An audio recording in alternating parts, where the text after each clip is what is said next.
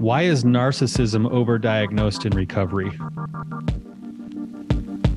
Welcome to the Real Talk Recovery Podcast with the Therapy Brothers. We're brothers, we're therapists, and we know recovery. Bring your stories, your questions, your successes with real recovery.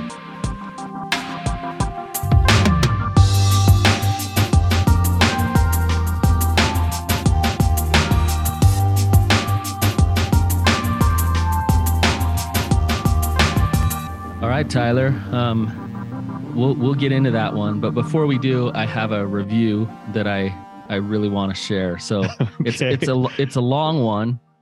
Um, so just be patient here. It says inspired guidance. Um, and it's a five star review. And it says Tyler and Brandon are exceptionally gifted therapists who speak truth and do it in a way that will illuminate your heart, soul, and mind. If you're reading this review or looking at this podcast, chances are you really need this in your life. If you've been affected by sexual addiction, this may be an answer to your prayers. There are so many priceless gems throughout these episodes. I have listened to most of their episodes, and I also attend one of Tyler's groups, and he's consistently on his A game. He's genuine, honest, and open about his past. He practices what he preaches and knows how to help others. Without any reservation, I can say he is the best therapist there is. Brandon is a close second. Sorry, Brandon. um, I'll I'll leave it there. Yeah, Um, you, you wanted to do that just to make my head big or what? Well, you know, we always joke. Ty- Tyler always. Uh, so I am Tyler's what what what I call his compadre, which means you know I'm I'm second fiddle um to to this master here that's that, I, that graces my presence, which I'm grateful for. So I, I always consider myself the understudy to my little brother. Like whatever. it, it takes a ton of Hey. humility to have to be the understudy to your little brother. There's there's proof right there. I just read it.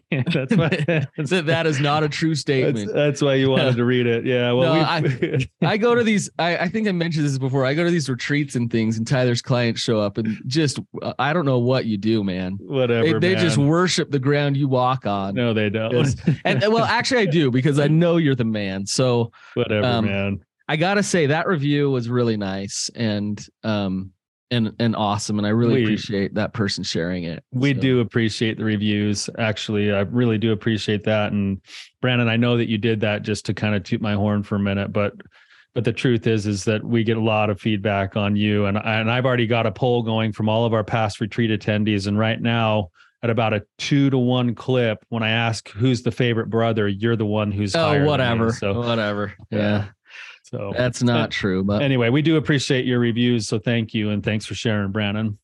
Yeah, one more thing before we dive into this topic. Um, we want some guests. So please um, go over to realtalkrecovery.com.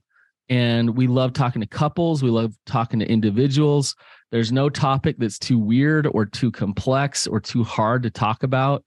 Um, if you just need a little bit of help or want to bounce it off of two therapists that have pretty much seen it all, um, realtalkrecovery.com. Yeah, we were we were booked out for almost three months for quite a while, and then we kind of tapered it down. So now there are. I think we scared some people off, Tyler. Yeah, maybe maybe we've done that too a little Yeah. bit, but uh, there are some there are some openings in the near future within the next couple of weeks that are open here. So realtalkrecovery.com, hit submit a question or ask a question, and then you can either submit one via writing, which we hardly ever get to, or you can sign up to become a caller on the show. And you can come on. You can always come with a different name or an alias if you want to, but we'd love to have your questions. You you callers are the ones that make the show as amazing as it is. So Absolutely. Yeah.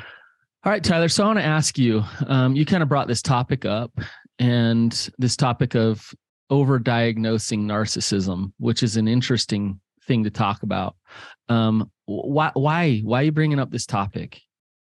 You know, I was kind of thinking about this. It's actually there's a roundabout way to get to this topic, and it came from a different diagnosis issue that I think is a problem. Where I was listening to some things on the struggle with like boys in America and talking about the education system and what happens in the education system with our with our boys especially, but with kids in general, and how for a long period of time there's been several years where ADD or ADHD has been basically the diagnosis du jour for any kid that shows any type of energy at school.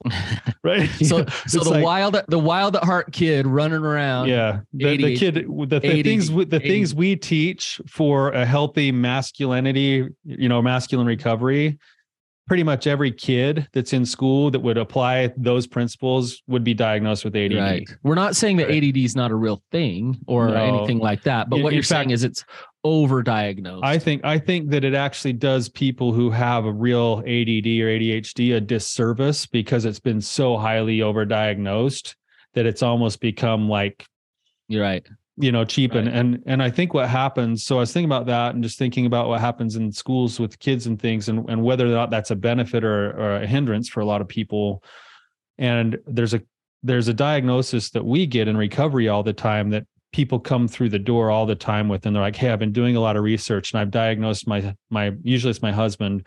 I diagnosed my husband with narcissism. So that's the issue. He's a narcissist. Yeah. Yeah. right? Well, and or, uh, or they've been to a therapist who has diagnosed the partner as a yeah narcissist. yeah and I, I wanted to maybe just kind of have a discussion back and forth with you today brandon about like what's the benefit of giving that diagnosis? Is it legitimate? And and in my opinion i believe that it's actually overly diagnosed to the detriment of recovery Right. compared to compared to like other diagnoses that would be i think more pertinent or more helpful Yeah. But uh, okay, Tyler, I do want to say this maybe before we dive in. Um, if you can um, di- self-diagnose or get a diagnosis from a professional that your your partner is narcissistic, um, it can be really validating to your Mhm. pain. yes And- it, it gives some language to it right it gives some language. It's also like, oh, that's why I'm in so much pain. That's why I'm so miserable. That's why I feel so disconnected because, uh, and why I feel so manipulated because my partner freaking sucks.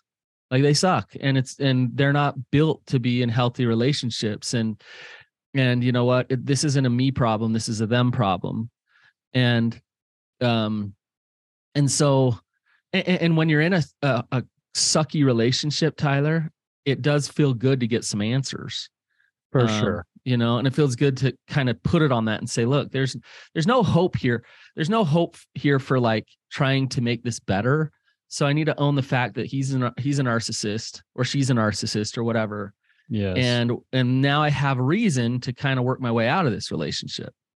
Yeah, you're right. And you know, I, I have a client who, you know, she always says this, and it really helps her in her own recovery. That with whatever's coming up, whether she's doing EMDR, trauma work, or other things, even this topic, if you can name it, you can tame it. So name it to tame it, so to speak. And so there is something about having that and going, oh, okay, all these criteria fit. It makes sense. I'm no longer crazy. There's some actual diagnosis here and it, it can be really helpful right? That's one of the blessings of any type of a diagnosis why you go anywhere and you get this diagnosis is like theoretically the benefit of the diagnosis i got an is answer. it makes sense what's happening for me. I've got an answer. Now what do i want to do with it because i have an answer right? Right.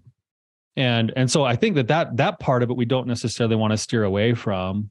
I just think we need to be careful because there's there's a lot of other things that are going on when you're dealing with an addiction that sure look a lot like narcissism and if you diagnose as narcissism it's actually in my opinion oftentimes becomes more hopeless than other diagnoses that would also be fitting but that that could that offer actually more hope Well, so uh, let me just kind of explain what you're saying, Tyler. Um, uh, y- you know, in the DSM or the dia- Diagnostic Criteria Manual um, that we use for mental health disorders, um, there's different axes, meaning there's different categories that mental disorders fall under, and um, there's there's you know the the axis one, there's the mood disorders. Um, you take something like an addiction, an addiction, although it's difficult to get into recovery and to get better, you absolutely can. Um, You can get into recovery. Um, axis two disorders or personality disorders like borderline or narcissism, and those personality disorders are much more difficult to get into recovery. You can learn how to manage the symptoms, you can learn how to be aware of them, um, but it can feel pretty hopeless if you have an axis two disorder. And so what what I hear you saying Tyler is you know the prognosis for addiction is different than the prognosis for narcissism. And when we label it as narcissism, although they look very similar, uh, someone struggling with an addiction has a lot of traits of a narcissist. And sometimes they are actually a narcissist who has an addiction. Yes. Um, um, but the prognosis is very different when you're treating addiction versus treating narcissism, right? That's what I'm getting at exactly is, you know, and, and I'll say this, I'll say this that I'm already, I, I need to express my own biases. I I tend to look for the least invasive diagnosis that I can give to somebody when I'm diagnosing because I don't like the idea of labels. And so so with that bias that's already there, like our listeners need to know that that's my bias coming into this. I tend to look for the most hopeful diagnosis that I can possibly give that meets the criteria. But Tyler, I, I want to kind of push back on you on this a little bit. And d- doesn't that set up a partner who's married to a, a narcissist? Doesn't that set them up for some danger? Like if they come into you for therapy and you're like, no, I'm not going to label them as a narcissist. Right. Um, I'm I'm going to make sure they're just an, you know struggling with an addiction or something else. Doesn't that take the the kind of their feet out from under them a little bit if Yeah, they no, are in a marriage with a narcissist? That is that's a valid that's a valid concern, Brandon. And I'm not saying I wouldn't diagnose somebody as a narcissist, but I would want I'd be looking for some specific kinds of things You would be careful. inside of how things are being demonstrated that would indicate narcissism over some of these other things. Okay. Right. So And I'm, we'll, I'm, we'll, I'm go through- curious. yeah. yeah, we'll go through some of the criteria here and I'll kind of explain maybe what some of the things that I'm that I'm talking about, but I also just want our listeners to know that that's kind of how I operate. So Yeah. so they can take what I'm saying with a grain of salt too. You, you know, one No. thing too, Tyler, side note, it's okay to decide to divorce somebody who's struggling with an addiction, who's refusing to get into recovery. Yeah. Um, it, it, you don't like, I guess what I'm saying is you don't need the reason of hopelessness and narcissism to say, okay, now I have it, now I have a ticket out. Um, if Yeah. they're breaking your boundaries and they're doing it long term and they're refusing to get into recovery, and they don't want to work recovery. It's the whether we call it narcissism or addiction or whatever it is, you need to you need to set your boundaries. and have your boundaries. And we talk about this all the time with our guests, Tyler, right? Yeah, exactly. So, so we in no way are saying, well, if if they're not diagnosed as a narcissist, then you should stay in your marriage and you should like stick it out because they could get better, right? We're not saying anything like that. No, no, of course not. I think we, and I think both you and I would always say to every one of our clients, regardless of what's going on in your life, you need to live first and foremost in congruence with your own values and set boundaries accordingly. And it doesn't really matter what the diagnosis is, those boundaries should still be in place. Yes. Right. Yes. Yep. So, um, yeah, so so let's just talk a little bit about this because I think it's really easy to see why these words get interchanged when you're dealing with like any type of an addiction, especially like a sexual addiction. Okay. Right. Yes. So there's there's a few things that are, you would call like sort of like core features of narcissistic personality disorder. Okay. The first one is grandiosity. Uh, the a person whose narcissistic personality disorder has an exaggerated sense of their own self-importance. They feel superior to others and that no one deserves any special treatment other than them. yeah, yeah, yeah. Yeah. Um, and then they they also also oftentimes inside this grandiosity they have fantasies of unlimited success or brilliance or power. Power is a big theme with narcissists, or or things like that. Yep. Um, so that's the first one. Second and, one and is Tyler, I, I just want to say the feeling from from the partner's point of view is like, man, they are kind of a prideful jerk who can't connect to me. Like they're they they're more connected to themselves yeah and and very egocentric yeah and can't connect to me because they're grandiose feelings of who themselves. right. Yeah, you. That's uh, kind of how it feels. Was it you, Brandon, that was telling me the story about one of their clients? That maybe it was a different person I was talking to. That their client came in and how it was like true, kind of pure narcissist. And inside the appointments, at the end of every appointment, the this client would say, "You're so lucky to have me as a client, so I can kind of educate you about this stuff." and and then after and after they finished treatment, they wrote a letter of recommendation for the therapist and said, "You're going to probably want to give this to future clients. That'll, you know, like that's a, that's that like sense of like grandiosity, right? Yeah, like, yeah. I'm I'm I'm. Oh, thank you. Like it's a gift that you get to come and like do therapy with me, right? Um, yeah. so- so- so so like that's the grandiosity uh, the second the second level and we're going to go through we're going to go through actually quickly i'll try to go quickly but we're going to go through eight of these okay. um, the second one is excessive need for admiration they Mhm. have to be the center of attention Mhm. and they often take over conversations and anytime they get ignored they feel slighted or mistreated yeah. So and Tyler, I, I wouldn't say that's just verbal, it's energetic. So they can be in a room quiet, but they know that like people are focused on what they're thinking and what they're feeling and what, yeah. what's going on inside of them. And if they if that's not happening, then they'll try to insert and take over. That's right. Number three is they have superficial and exploitive relationships, meaning that oftentimes with the narcissist, people are the means to the end rather than the relationships themselves. Yep. So they're they're valued in the sense of what can you give to me rather than or how can I use you rather than I'd like a relationship with you. Um Tyler, this, this this one is is one of the most pervasive I think that we see. You know, there's narcissistic parents who use their children for their own validation. Um, there's narcissistic partners who won't divorce, or you know, because they're like, I'm using you to look good. I'm using you to Yeah. look like I'm a good father. I'm a good husband. I'm doing all these things. So, um, you are there for my image. That's what you're there for, and and so I use you for that. And you can imagine whether you're th- their child or their partner or whatever, how that feels. Yeah, absolutely. Um, the fourth category is a lack of empathy, which I think a lot of people that we work with in recovery really feel that this one, this is one that's like very common. Like, yeah, like that's what I feel all the time. There's they're very limited in the ability to care about the emotional needs of other people. Um, and, that's one Tyler that really like emulates addiction. Like that. Yeah. That's why uh, someone struggling with an addiction gets called a narcissist a lot Yeah. because they suck at empathy. you you can even yeah i mean we'll go back down the list here Yeah. but but everything i mentioned so far already kind of looks like can can look like an addiction right Right. Um And we'll next- talk about why too, Tyler, because we know why. Yeah. The next one is identity disturbance. Uh, their sense of self is very superficial, extremely rigid, and often fragile, even though it doesn't look like it on the outside. Um, self stability depends on maintaining the view that they're exceptional. And they have to have this grandiose sense of self that's easily threatened, and they deny realities that challenge any of their grandiosity. yeah.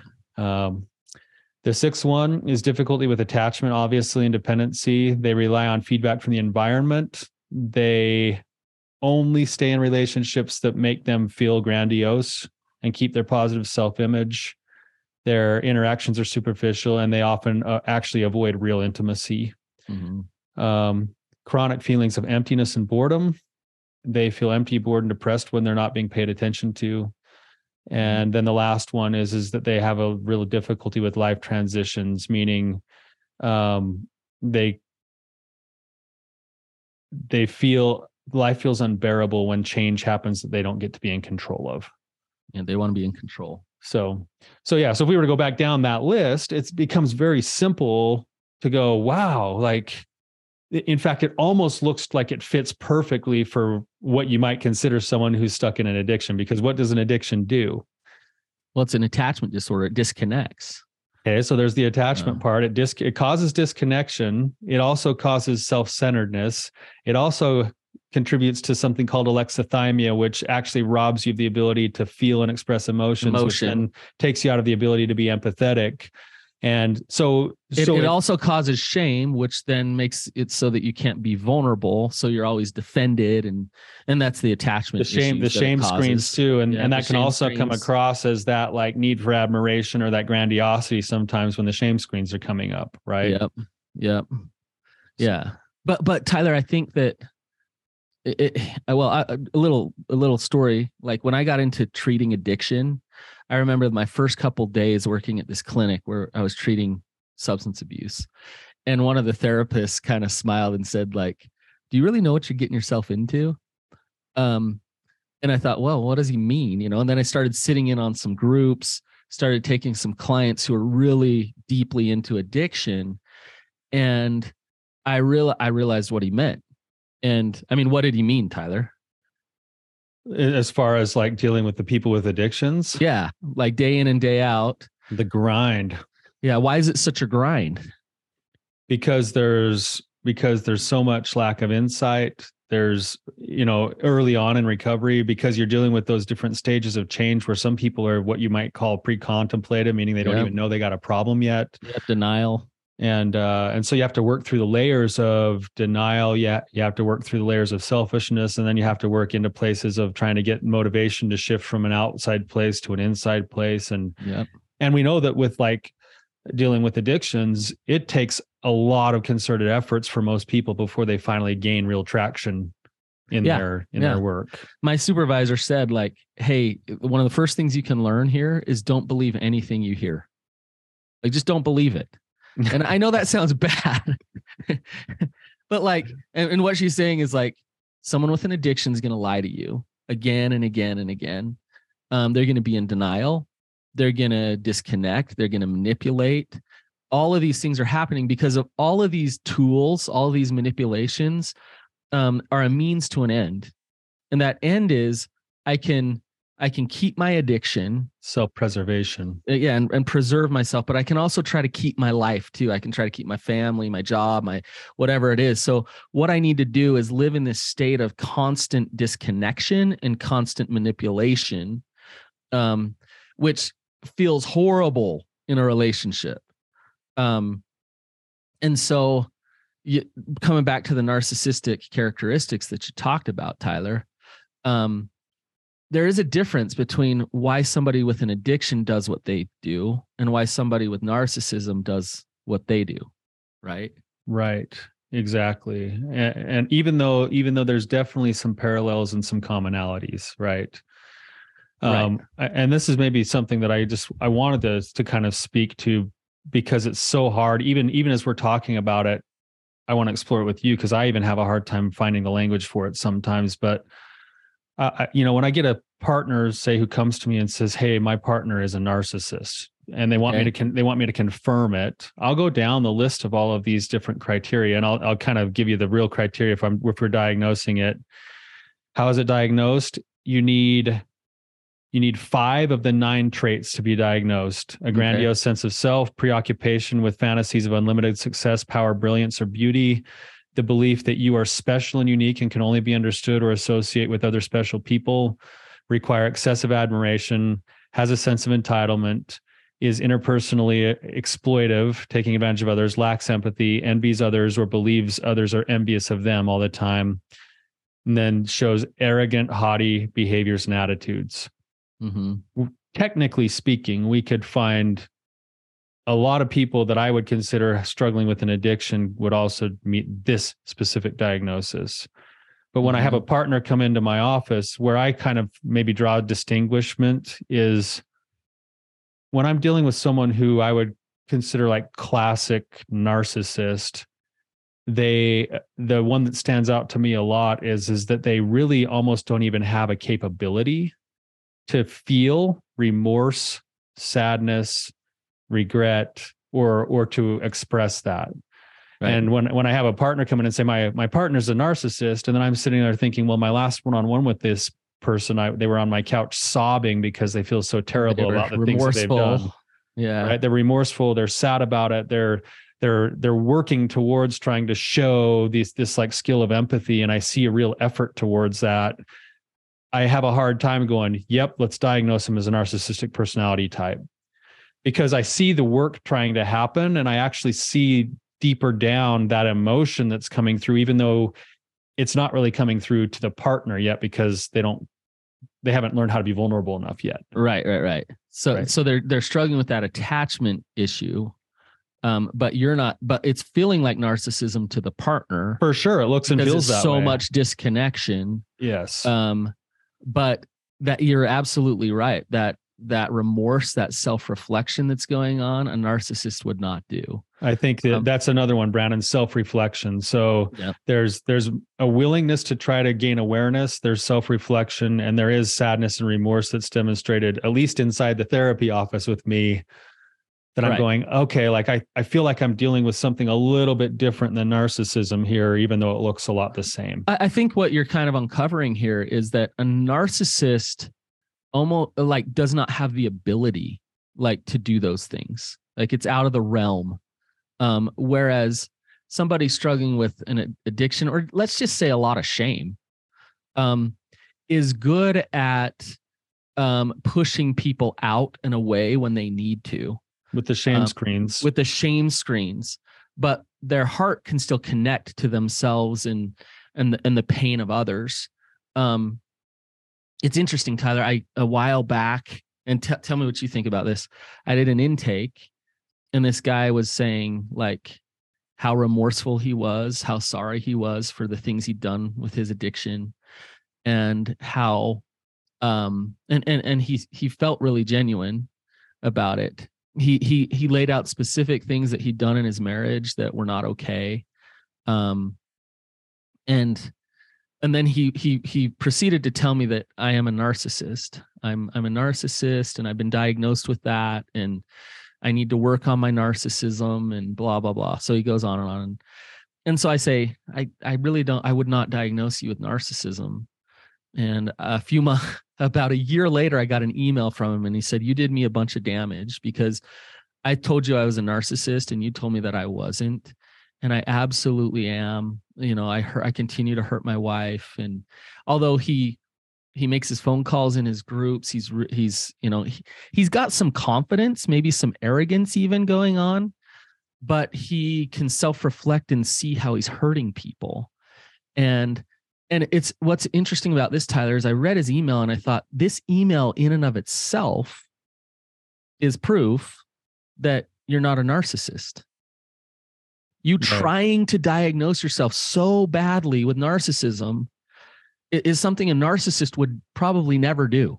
do you unless see what I'm saying? Unless that's how they find their grandiosity. Yeah, unless he's trying to use yeah, like show like but but like with like deep like he's trying to take accountability is what it felt like for something.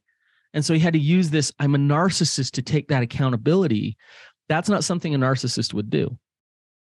Do, do you understand what I'm saying? Right. And that's and that's where that's where I think for you and I as a therapist, it becomes a little bit more nuanced where you're trying to tease between the lines.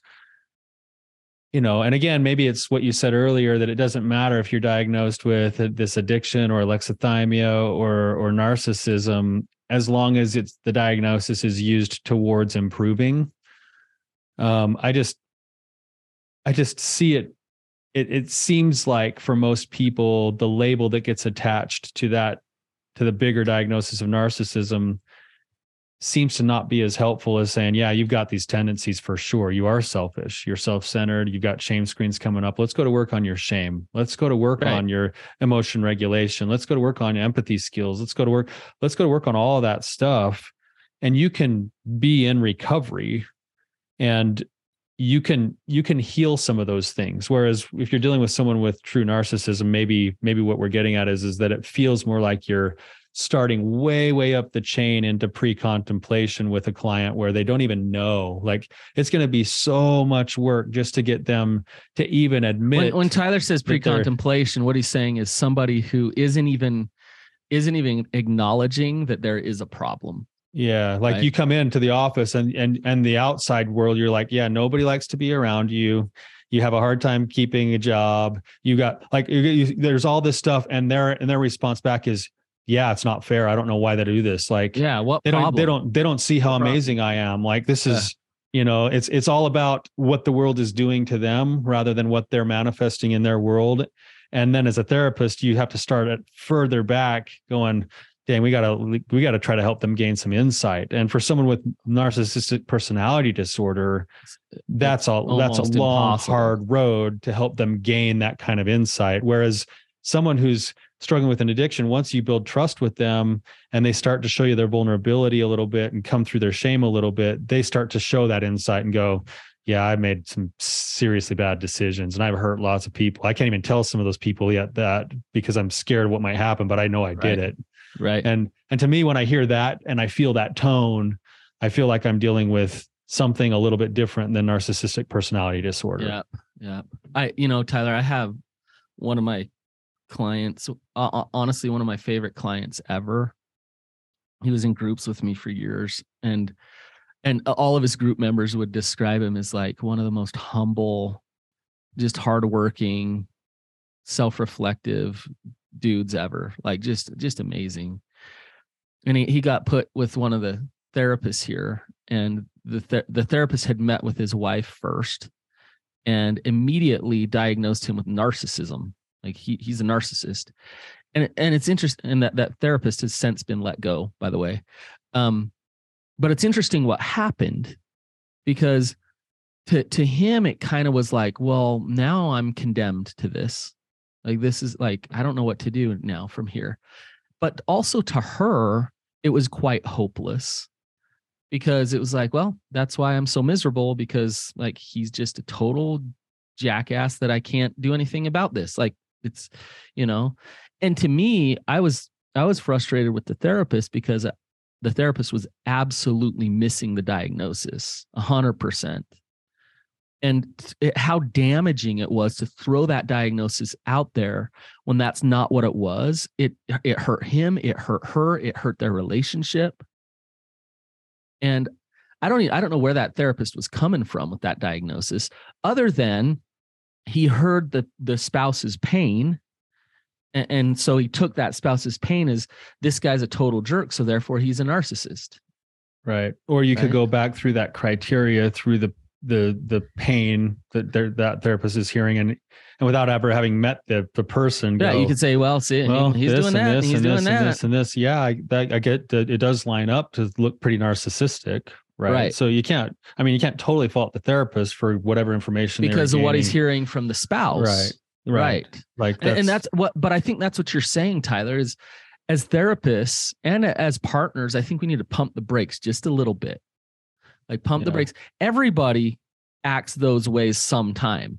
Everybody's unempathetic or grandiose or self-serving or like we we all do those things to some degree sometime. Just because we do them once or you know we've done all of them doesn't mean that we have a personality disorder right right my wife might say i am. She says i'm arrogant sometimes so maybe i'm narcissistic well i shouldn't too. have read that review today yeah i know. either. Well yeah exactly. Like yeah. you, do you you were just repeating what i already knew to be true. Yeah you're a narcissist. So yeah. yeah. Yeah so so but but i think that that's you know you, you bring up a good point there, Brandon, and and I, appreciate you sharing the story. And I know that this topic that we're talking about here, I know we're getting a little short on time. This topic that we're talking about here definitely has it's going to it's going to stir up some questions and some feelings with with all of our listeners here and uh, we we would welcome any of you to to follow up with some feedback or some comments or some questions or even be callers on the show if if uh, this is something that is striking a nerve. I, I wanted to bring this up, and I, I want to just distinguish this because I feel like we can do better work when we focus sometimes less on the labels and more on the principles. Now the labels are important sometimes, and yes, we do have you know I, I have worked with classic narcissists before, and and you and I both could go and pick out a few of our favorites and tell some stories right now, probably. Well, and Tyler, some, somebody in a relationship with them is in an abusive relationship. Yes. Right? Yeah. Oh, yeah. If you're if you're in a relationship with a classic narcissist, there's no doubt that you're being abused because one of the one of the trademarks is is that the relationship is coercive. Yeah. Right. So and and there's a lack of empathy and understanding because it's all it's all one way. Everything is yeah. one way. Yeah. So yeah, and, and you should and you should take steps to to take care of yourself accordingly through getting structure, support, healthy boundaries, continued education, all of that stuff. You know, Tyler, we don't claim to be experts on narcissism, yet we we deal with it all the time. And yeah. I think I think I, and I don't know the numbers on this, but I think most narcissists probably struggle with addiction to a degree. And so there's have, a higher prevalence of suicidality in a narcissist as well, which is yeah. interesting with such a grandiose sense of self. Yeah. So we have a lot of that dual diagnosis coming through our doors and and you know when you're dealing with both then it you know like how can you distinguish it you can't really it just and, and so i, I want to refer um people over to a resource it's called uh, it's a podcast called waking up to narcissism and it's by my good friend Tony Overbay. Um, and he is an expert on narcissism. And as you listen to him, maybe you can better understand what narcissism is. And I would say, if you're educating yourself about this because you're trying to figure out whether you're in a relationship with a narcissist, before you already think that you are, like, you know, don't don't do confirmation bias with this, but actually educate yourself, actually evaluate this, and if you are in a relationship with a narcissist, then you absolutely need help. Um, you need yes. support. You need to know how to navigate that. Um, I'd say, Brandon, just to add to that, and if you are in a relationship where you're even questioning that, you probably still need support and help. If yeah, yeah. absolutely. Yes. And, and, you know, if if someone sat down with me or you, Tyler, we could help them evaluate and flush this out. And and and you know what? Your recovery is actually very similar if you're with an uh, someone struggling with an addiction who's just raging in their addiction or a narcissist because they're showing up with a lot of the same symptoms. So yes. your recovery with your own healthy boundaries your support system your own trauma work your own all of that stuff is the same in order to navigate a relationship with a difficult person. That's right. So. All right. Well we stirred it up a little bit today brandon. Yeah it's good discussion tyler. Yeah yeah. Well, if you, for those of you listening, uh, again, if you have questions or thoughts, please feel free to give us feedback, come on the show, whatever you want. Hopefully, this is helpful. Yeah, give Tyler feedback um, because this was his episode. So I, send it to Brandon. Send it to Brandon. No, we, we love to we love to have these kinds of conversations, yeah, and there's a reason. Kidding. There's a reason why we're doing the episode. So um, absolutely. So thank you for being here. Hopefully, this is helpful. We appreciate you being here and supporting our show. Yep. See you guys.